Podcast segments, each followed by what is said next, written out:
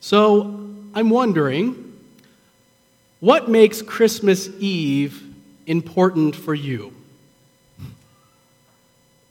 What is it about Christmas Eve that you braved a level two snow emergency to be here in the sanctuary? What, what does it mean that you that are online stopped whatever festivities of the day and tuned in now or perhaps a little bit later?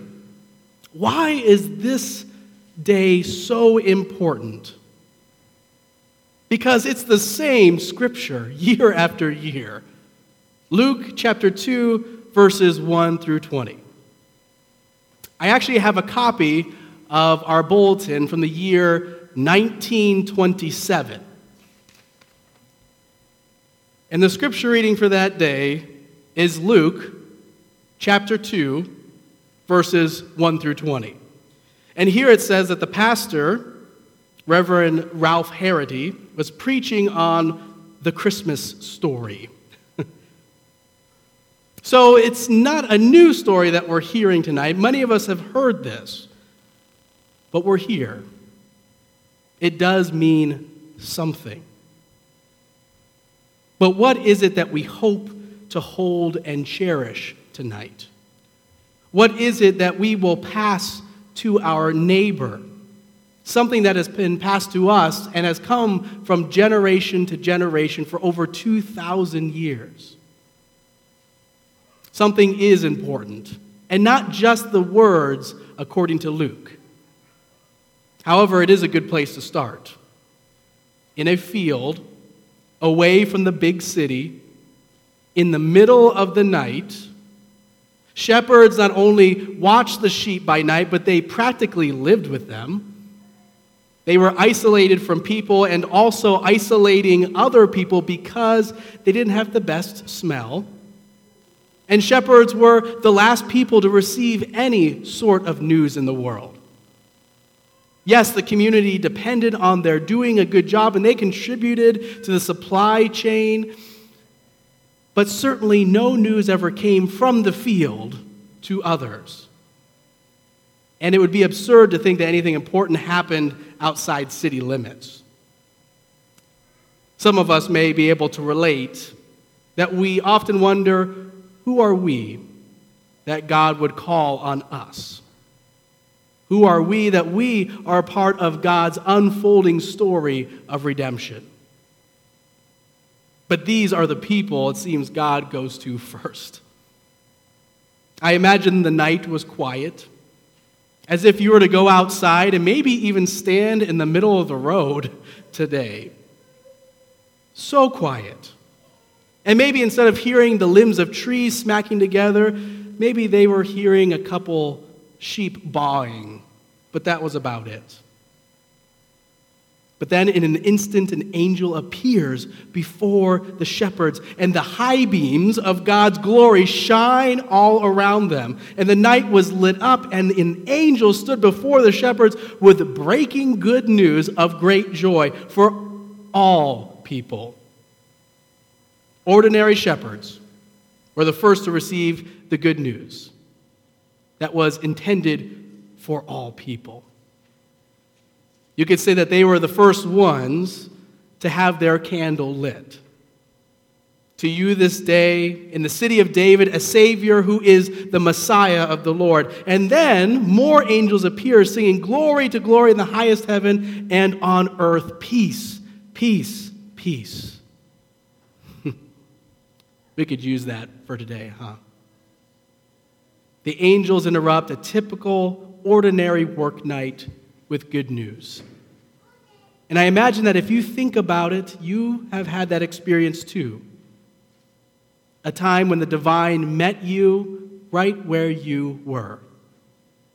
Was it the compassion of a stranger in the right place at the right time? Was it the card written from someone's heart straight to your own heart? Was it in the beauty of nature where you paused and let its beauties wash over you? Where light interrupted the dark, and it did that night. And a song pierced the air. Peace, peace, peace. As the shepherds received the news of great joy. Before making this good news viral, they went to the big city in haste.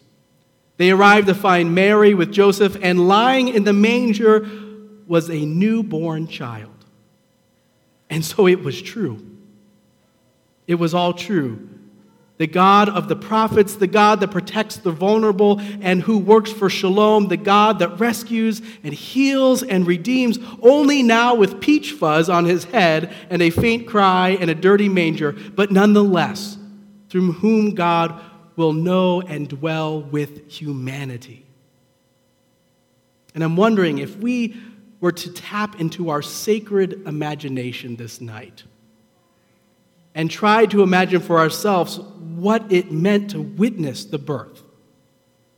What did it mean for shepherds and others living under Roman imperial control that God was now with them and ready to break the chains? What did it mean for Mary and Joseph, who before them had the task of raising a child?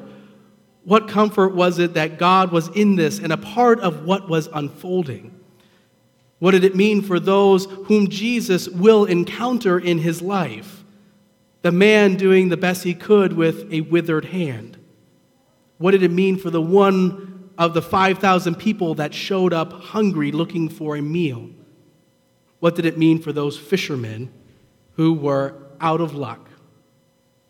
What did it mean for them to suddenly be in the presence of God? What was it like for Jesus to be told by the Syrophoenician woman to give food to even those that are considered lower than dogs? What was it like for Jesus to see God alive in her? We may be reading the same scripture we've been reading since, well, where is it? Uh, nineteen twenty-seven. But it meant something different that year, too. That year, the Mississippi River flooded, uh, affecting seven hundred thousand people across eight states, the largest natural disaster in U S history at the time. What was it like to encounter the birth of Jesus that year and the promise that God was with them even in that? Because we aren't the same people we were last Christmas Eve. Much has changed in our lives and in our world. And so, too, the meaning of the Messiah's birth. For it reminds us that God is in the particularities of our lives.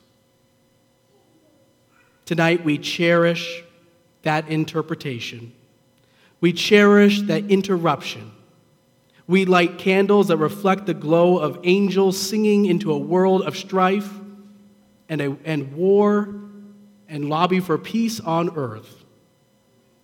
We, like the shepherds, do not hold that light just for ourselves. We do not keep it, but we pass it. We share it with others. And so, beginning with shepherds from generation to generation, we pass the good news forward that Jesus is born this very night, a child given, so that we may realize we are never truly alone, not on Christmas or any other day of this year, when God is born right before our very eyes. God is with us and became human with us. Like the shepherds, let us carry it forward as I invite you to join us in our following carol, Go Tell It on the Mountain.